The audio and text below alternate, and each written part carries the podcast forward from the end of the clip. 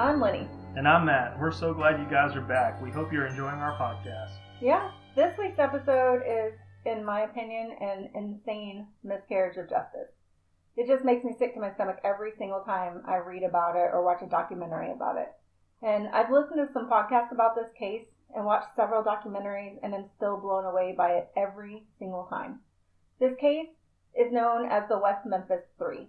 Damien Echols, Jesse Misskelley Jr., and Jason Baldwin. I wish I could say that this case was about the three victims, or as the Truth and Justice podcast coined them, the Forgotten West Memphis Three, Michael Moore, Stevie Branch, and Christopher Byers. But because of how this case evolved and what happened, the focus has always seemed to be on the three men who were convicted while they, they themselves were children. You know, they got convicted of murdering these three little boys. And the real tragedy about this whole case, in my opinion, is that six kids lost their lives and six families were basically ruined by this tragedy. I mean, it's a tragedy in a tragedy. It's definitely it's messed up. So anyway, I think most of you have probably heard about this case, but if you haven't, you should check out the the podcast Truth and Justice, um, and you should also watch some of the documentaries. The HBO documentaries they can seem a little one sided, but there's a Callahan website that I got a lot of information off of that gives both sides story of the story. So you can make your own decision on whether you think they're guilty or not. But I tend to lean towards I'll just say it at the beginning that they're not guilty. Yeah, when I first heard about the West Memphis Three, it was I was up in Wyoming when you were telling me you were watching it. And for some reason, I got this impression like the West Memphis Three. Like I knew they probably since you like true crime and all that, but I thought of like some like western, like the West Memphis Three. I could see that. You know what I mean? Or like there were bank robbers or something like that. It wasn't what this story is. Yeah, no, this this story is just messed up in a whole kind of way. Big time. Okay, so backing up a little bit. This is going to be a two-parter. I know that for sure. We're gonna the first part today's episode I want to focus on the victims themselves and where they went that day and that, that, you know, all that kind of stuff, like everything that led up to, um, the three, Damien, Jesse, and, yeah, everything that led up to their arrest and, and why, you know, but I want to focus on the, the three boys who were actually murdered, the actual victims, mm-hmm. because I feel like all the podcasts that I listen to, other than the Truth and Justice one, that's why I'm kind of giving it a, a shout out in our podcast, is yeah. because it actually focused on the case and it focused on those boys and it focused on trying to figure out who actually did kill them, you know, and, and that's what they need. There needs to be justice for for Chris Byers, Stephen Branch, and Michael Moore because there hasn't been yet. No one, no one's been convicted. Okay, so we have convicted people of their crimes, but yeah, no one that anyone believes is really the I think, murderer. I think sometimes too, I guess cases when they are subject to being more, um, I guess, focused on the guys in this case, let's say, instead of the dead, is because these guys are still living. It's still something you can change. You can't change the fact that those poor boys died, but we can change what happened to these guys being sentenced. You know. Absolutely. So I get so why. I, I, guess I, I see get that. I get why the focus went to them because we could still save their lives at least, you know. But um, I mean, it is unfortunate, no no way around it, but it's just my, I guess me kind of thinking through why so much focus has been on the the three that went to jail. right, this. because they were wrongfully convicted, and yeah. you don't want anyone serving no. time for I mean, that. You want like, the right people put exactly, away. exactly.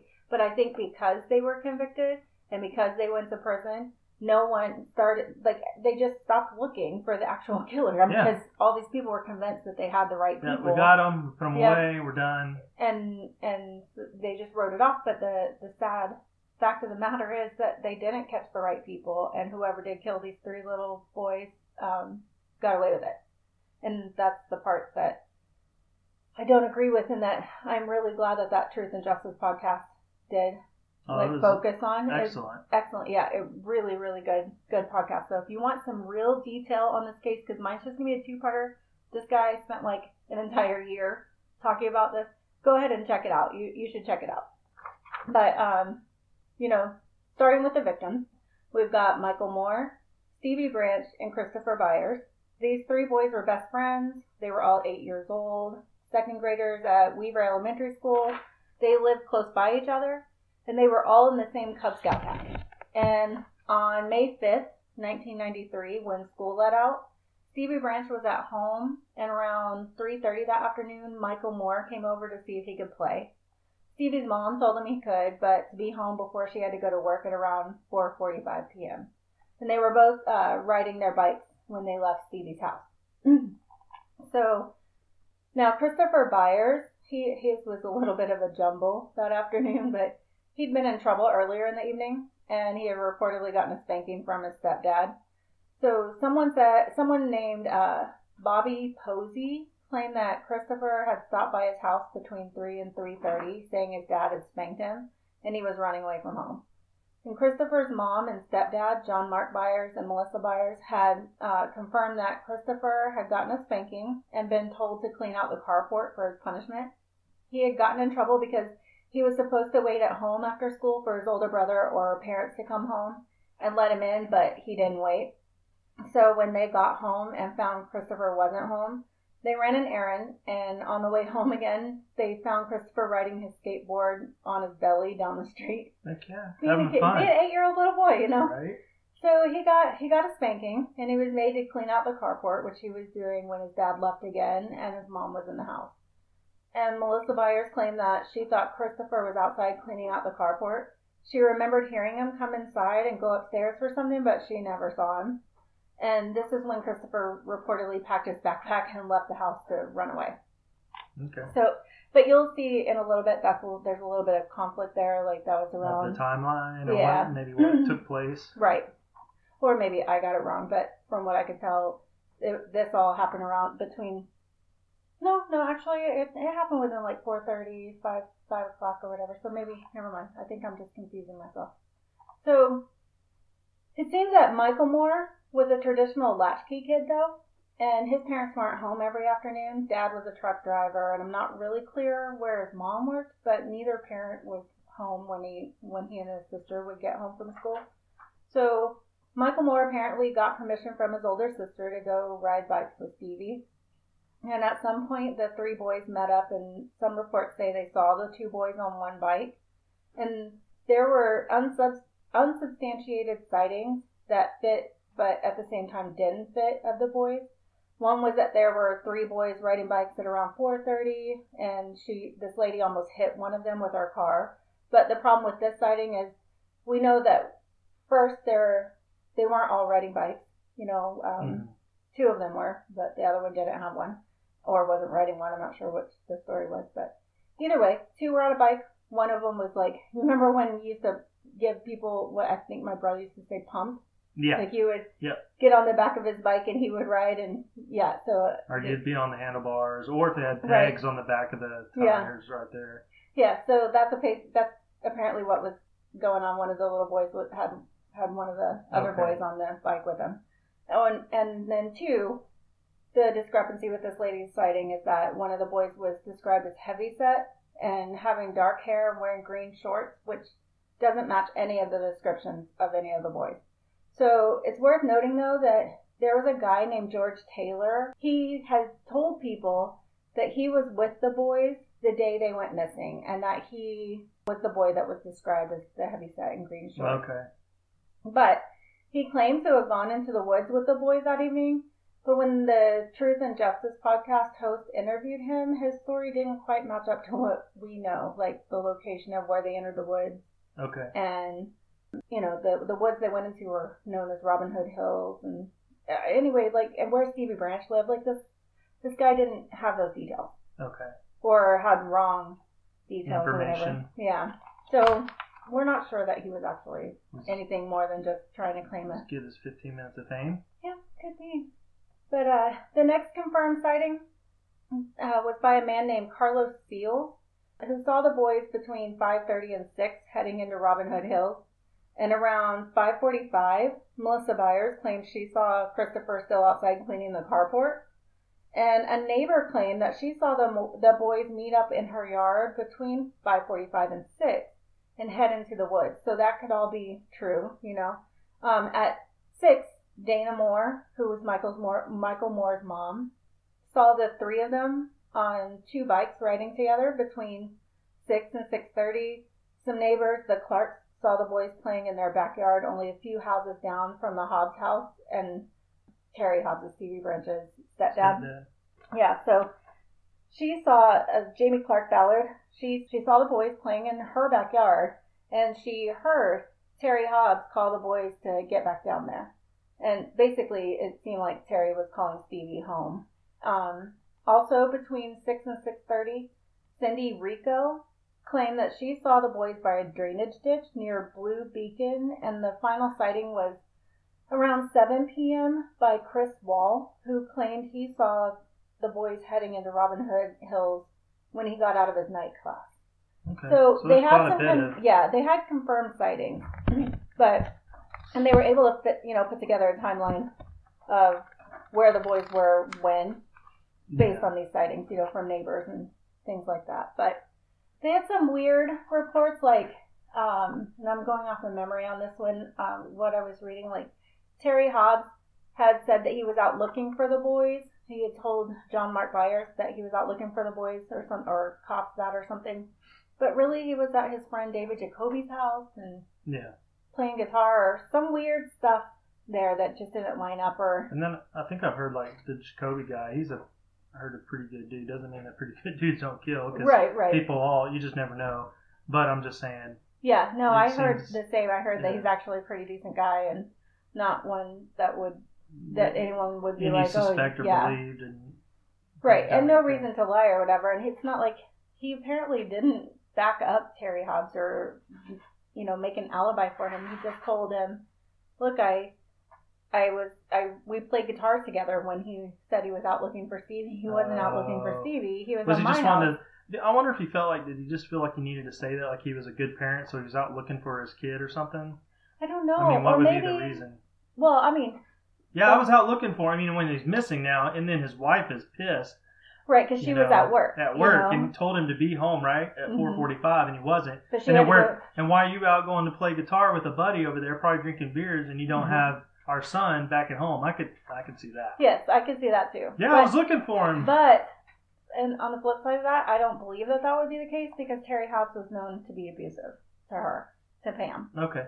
So I don't see her being like, "Where the hell were you?" I see more um, her being like, "Shoot, you know, like he didn't go looking for my son. He didn't help. You know, like wh- how do I call this guy out?" Yeah. But that's all hearsay. Like I, I don't know for sure, but um, I, I heard that he was very abusive. So he was supposedly out looking for his son, but that evening that the boys went missing, the first report was filed by uh, Christopher Byers' adoptive father, John Mark Byers, around 7 or 8 p.m. And I think the report that I actually read, it was closer to 8 p.m., but um, I just put the Kind window of like 7 seven to 8 Okay. because the last sighting was 7. An initial search was made that night by police, friends, neighbors, and family members of the missing boys. And this is when the time frame and sightings mentioned just a few seconds ago started to come into play. You know, like when the timeline that I provided of where the boys' whereabouts or whatever, this is where it started coming into play. They ended the search the first night with no sign of the boys. So, um, on the same night, this is like a little interesting. who, wait, wait, wait. Who ended the search? The, Oh, I the police, I guess. Like, yeah, they they had to end the search. Like it was getting late, and they couldn't they couldn't find anyone. So they ended the search that night, that first night. Okay. I don't know what time. I tried to find um, in the documents what what time they ended the search, I just, I know. but I know that they were searching pretty late. Yeah, um, yeah, I'm sure. And I know other cases you'll hear about how they're they're getting all hands on deck and everybody's out, you know. Yeah, but they never search all night. And they know, you know, they, they have to end it at certain points because Sure. they only have flashlights and stuff. You're Sure. gonna miss things if Yeah. you're if you're like, well, I searched Right. there last night in the middle of the night. Well, all you had was a torch. You know, like you didn't have any What any real think- lighting. What do you think as a parent it. though? Like a parent, would you still be looking all Oh, night? yeah, I'd I up would. all night. Yeah, I would. Yeah. you know, and, and if I can't be out searching all night because they say someone's like making me stay home or something, I'm not sleeping. Right. I'm up all night. hmm But anyway, so The weird thing was on this same night, May 5th, 1993, a restaurant called Bojangles Chicken, which, by the way, I I just want to dance to that, don't you? Yeah. Bojangles. anyway, Bojangles Chicken, uh, a restaurant called Bojangles Chicken contacted police about a man they said was bleeding and muddy and who had come into the restaurant and gone into the ladies' room. The man had apparently stayed in the ladies' room for about 30 minutes. The police officer who responded only pulled in through the drive through and found out the man wasn't there and decided to leave and send officers back the next day. So the next day, two officers came back later in the day, took some blood samples off that had been smeared on the wall of the bathroom and some sunglasses um, that were left in the bathroom and got a statement from the people who had been working the night before and the manager. And then Unfortunately, this evidence was never tested and was reportedly lost by the police. The restaurant was on the other side of Robin Hood Hills, so this seemed like a like a huge coincidence that a guy comes running out of the the you know comes out of those woods when you have three missing boys Yeah. who turn out the next day to be murdered. You know, Right. um, and he's, he's got blood. He's he's sitting in the ladies' room. It's all so suspicious, and the fact that they lost the evidence. You know, the police misplaced all this All evidence. this evidence. Yeah, it it just makes no sense. And the first cop that night, I don't know for sure why she didn't go inside and look around and take statement then. I really don't know why she, went through she the knew- drive-through. She knew the boys were missing. Yeah, right? she knew there was a search for these missing boys. So why you wouldn't go inside and look, you Yeah. know, and handle this? Maybe it could be Definitely related. a clue. Hello. You never know. You never know. That's the thing. You have three missing boys, and you don't know what's happened right to them. near those woods. Yeah. So why wouldn't you have gone in? Not that she knew that's where they were went missing. Well, or no, killed, nobody but- did. Nobody did. But that's the point to this. That's why I'm saying, why wouldn't you have gone in? Why wouldn't you have gone Yeah, you in? check and... everything, every lead, anything that could be something. Yeah, the fact that she didn't and she just sent someone like the next day, and I believe it was later in the afternoon before anyone showed up the next day. Like the restaurant had already basically cleaned up that bathroom. You know, they, they Yeah, we serve customers. Maybe Right. clean this up. If you're not gonna, if it's not important to you, then I guess it's not important to us. well, and they had cleaned it up and put stuff in garbage bags and stuff and thrown it out. So the police actually got a lot of that evidence from pulling the garbage bags out. You know, like it just doesn't make sense that you wouldn't have gone in that night.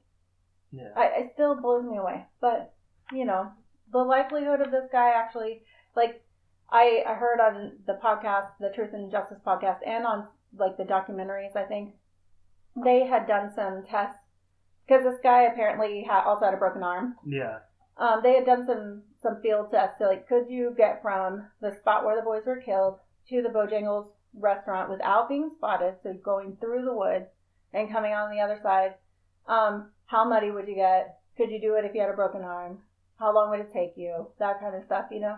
Um, and try to match it up to some facts that they knew about when the guy showed up to the restaurant and time and death that they estimated for the boys and that kind of stuff. And hmm they really don't believe that he did it. Yeah, it seemed But- like it'd be pretty difficult with the with the one cast. Three boys that had to be, you know, were murdered. Right. I mean, getting one, okay, maybe two, but then three of them. Right. Yeah. That's a tall order. So they they basically ruled him out that way, but I still have that doubt in the back of my head where I'm just like, how can you be how can you be sure? How can you know for sure that this guy didn't do it? You can't, and you'll never know because you lost the evidence and you never tracked this guy down. I mean, as, as far as that goes too, like when he left the restaurant and the cop pulls through the drive-through and she says, um, you know, like the guy's left and okay, we'll send someone back. We've got something else going on right now. Why wouldn't she well- take the time to go and Well, I look don't for know. the guy? Well, and two, I don't know why she just didn't instead of pulling through the drive-through. Why don't you just get your butt out your car, pull in, and go oh, inside and say, "Hey, what's going?" Get eyes on the scene.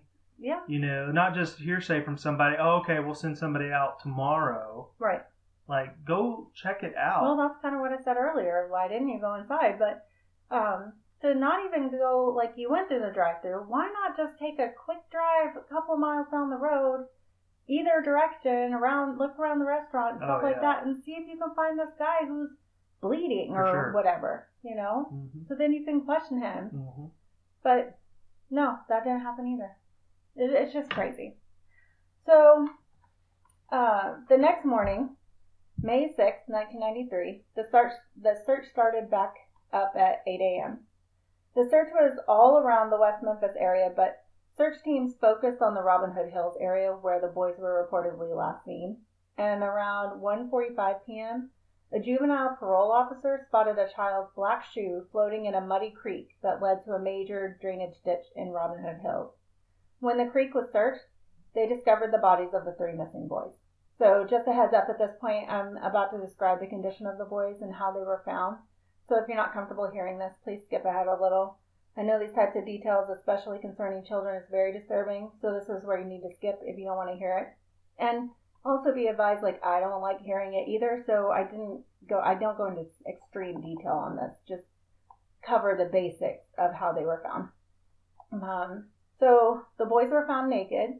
They were reportedly hogtied, but I don't think, you know, how they were actually tied up should be called hogtied. Their right hand was tied to the right ankle, and the left hand was tied to the left ankle behind their back. Police also found the boys' clothing in the creek, and the clothes had been pushed into the mud using sticks, you know, probably in the hopes that the sticks would help keep the clothes at the bottom of the creek. It was noted that the clothing was turned um, inside out, and two of the boys' underwear were not found. So Christopher Byers was covered in lacerations to his body, and his scrotum and penis were mutilated. And I think that it was noted that he was killed prior to being placed in the creek, but later further examination of the autopsy report showed that he too had drowned. Okay. And then Stevie Branch had several lacerations to his face, and the autopsy report stated that Stevie and Michael Moore both passed away from drowning. All three boys were badly beaten. So um, it was noted too that the boys were not sexually assaulted, and it was believed that they were attacked at the same location they were found. They believe the boys' injuries were a combination of a knife and animals in the area, and those injuries were post mortem. Like most of their injuries were all post mortem. So seems like they were just tied up, stripped down, tied up, and thrown in the creek where they couldn't get out and drown. Yeah, and that's where I have the difficulty of the guy with the broken arm doing that. Right. I mean, it could be done, but I just I could see him.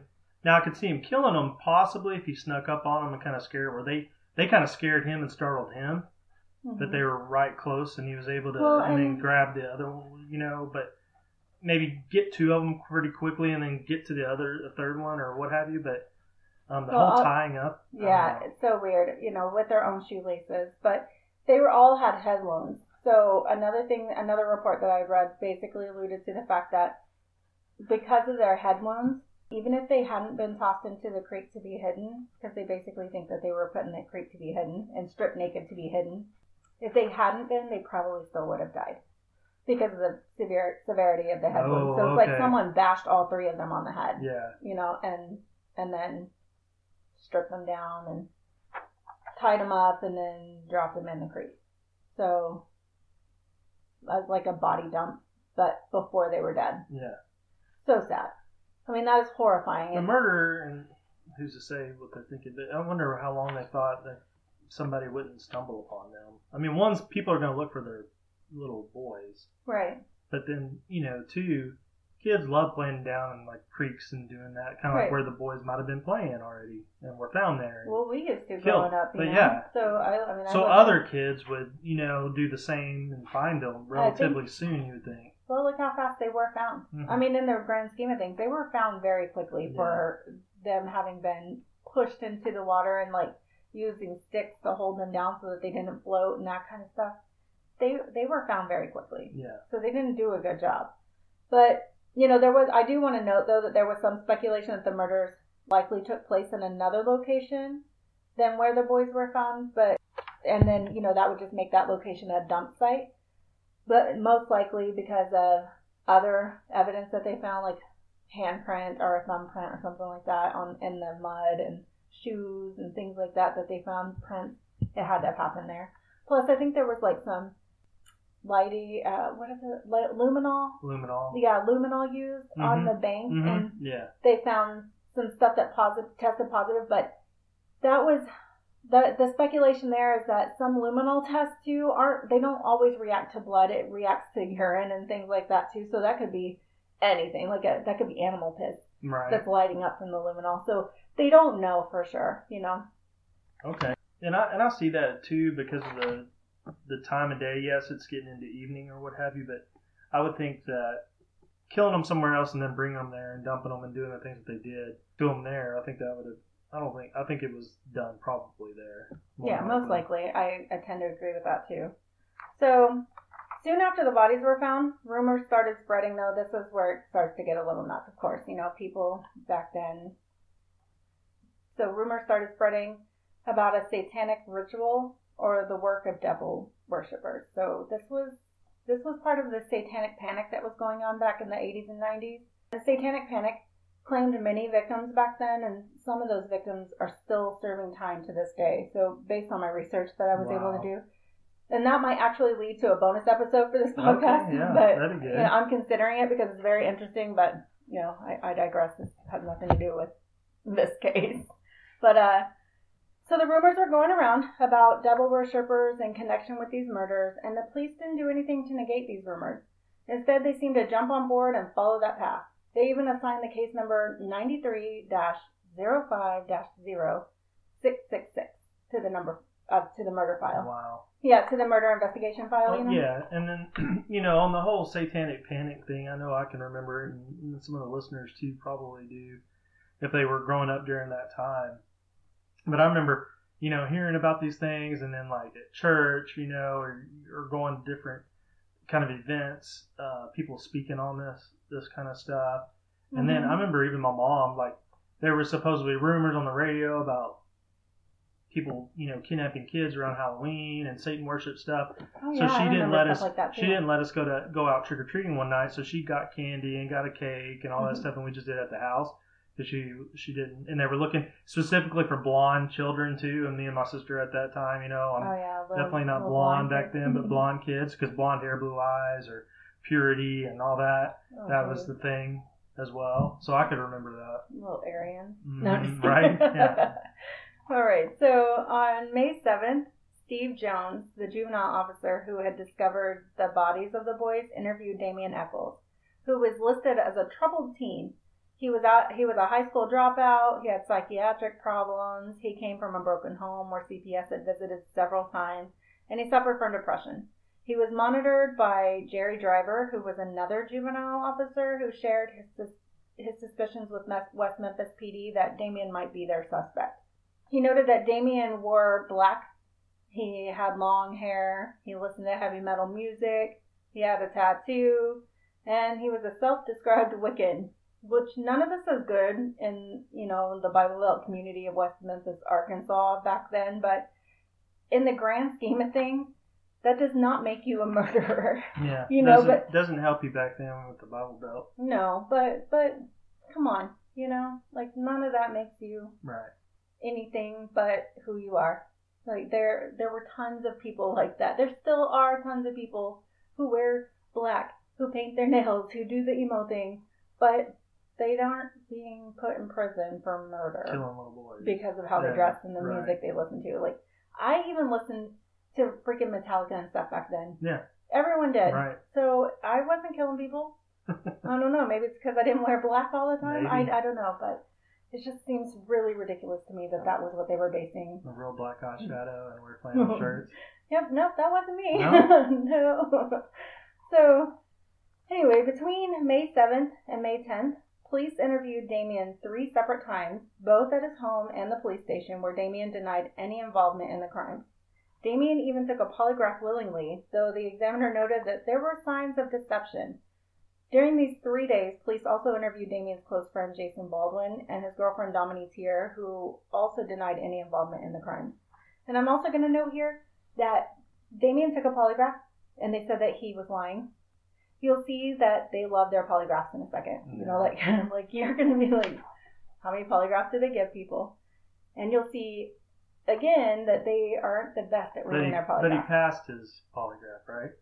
It was just Yeah, shown as kind of deceptive, I guess. Yeah. Well, I mean, they said that the the examiner said that he was being deceptive the whole time. No. But Later, it comes out that the examiner was wrong. No. Yeah. but Wow. I'll, I'll get to that. Okay. At this point, the investigation was going nowhere. Police were focused on this satanic theory and didn't seem to be looking for any additional leads, like anything real or concrete. They were just focused on this one satanic theory, like these guys had to do it.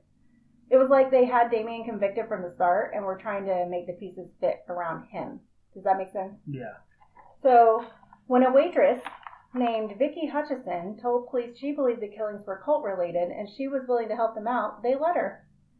So, volunteer volunteer police deputy here. Yeah. She had a connection to Jesse. Misskelley Jr. He sometimes babysat for her, mowed her lawn, and she remembered that Jesse had told her that he had a friend, Damien, who drank blood and stuff, and that was quoted.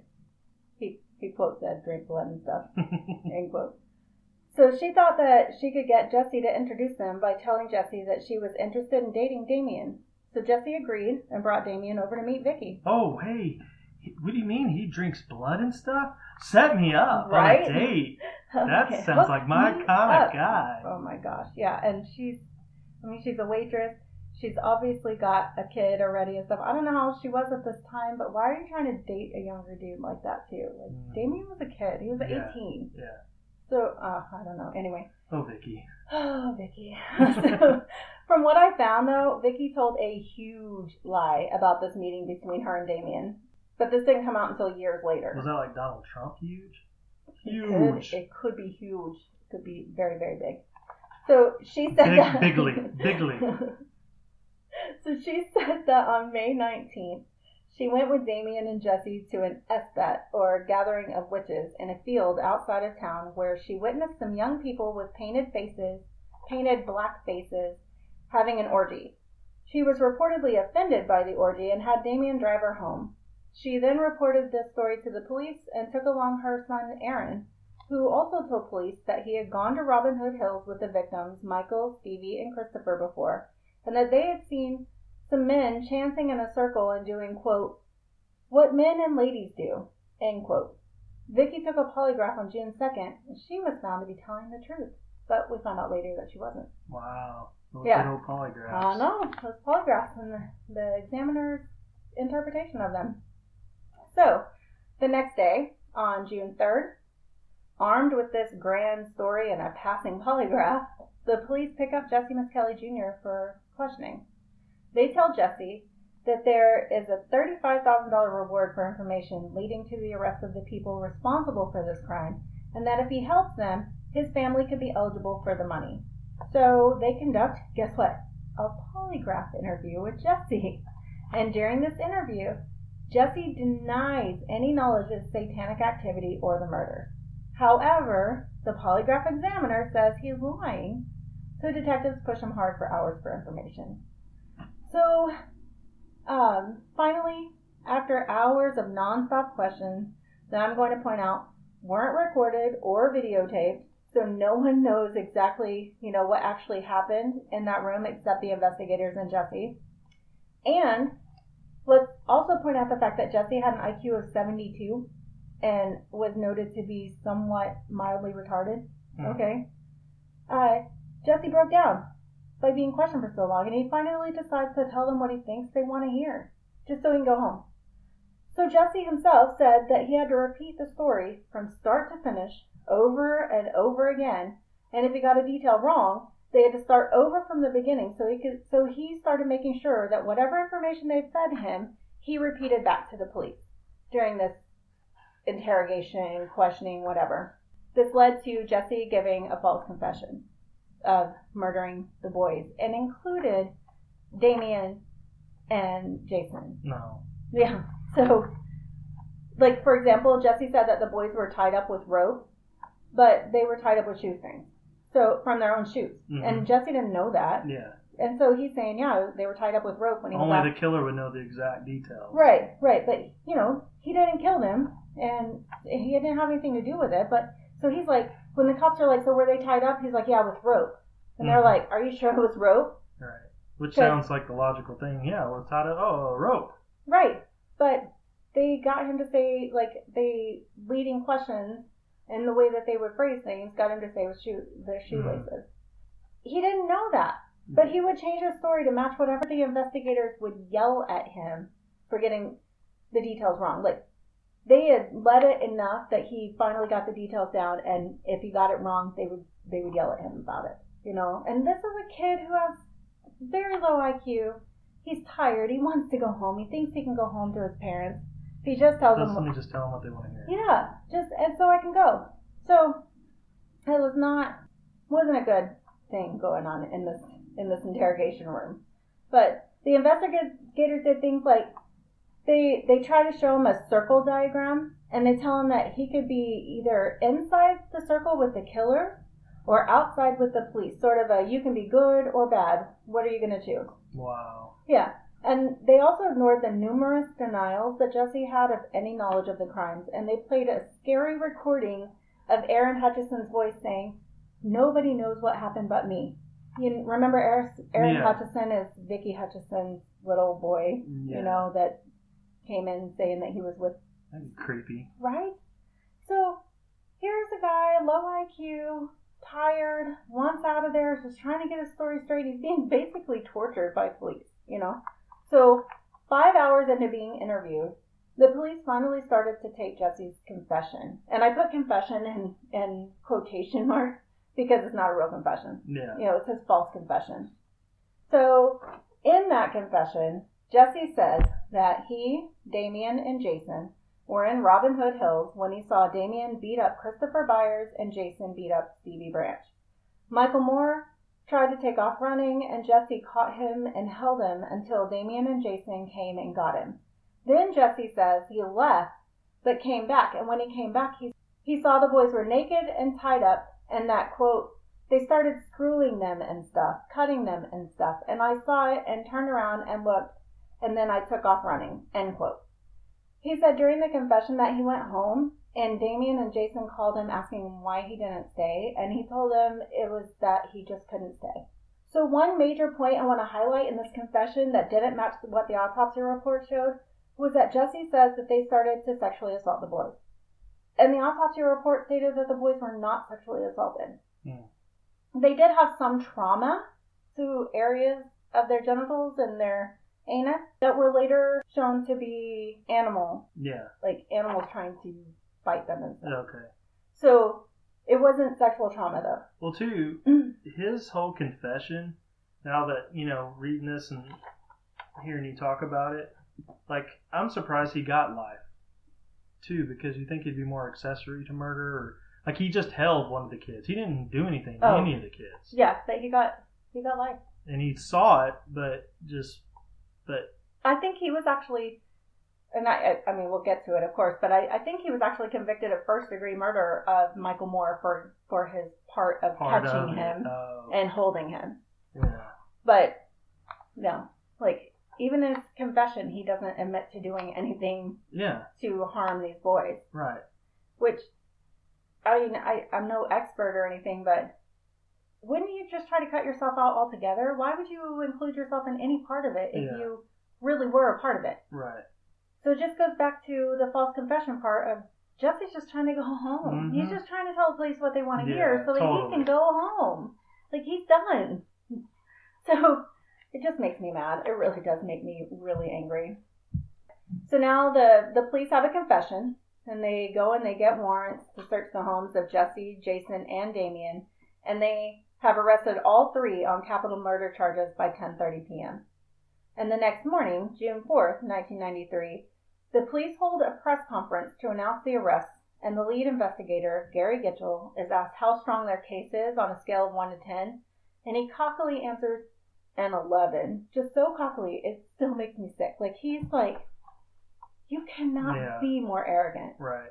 the way that he says it. You know, it's, it just, oh my gosh, it makes me mad. Like, you shouldn't be saying anything like that, period. No. Like you don't know what kind of case you have. First off, you just made these arrests based on confessions. well, and it can make you look stupid too by being that. well, and I think it did. I think so. I mean, I really do think it it, Mhm. it did make him look stupid. Yes, these guys got convicted, but later on we'll see that they didn't stay Right. in prison. So you look like a total ass. You know, oh my gosh. Anyway, So I mean, it's, I mean, it's great to be confident in something, but to be as cocky about something like that is horrible. Like even if you had the right people, even if these three bo- these three boys Well, you just killed the other three, professionalism. You know, exactly. You don't you don't do that. basically, we'll you know, I don't I don't have a number right now, but we'll see in the coming days as, Right. Like have a little bit of tact. In more class. yeah They- more comes out.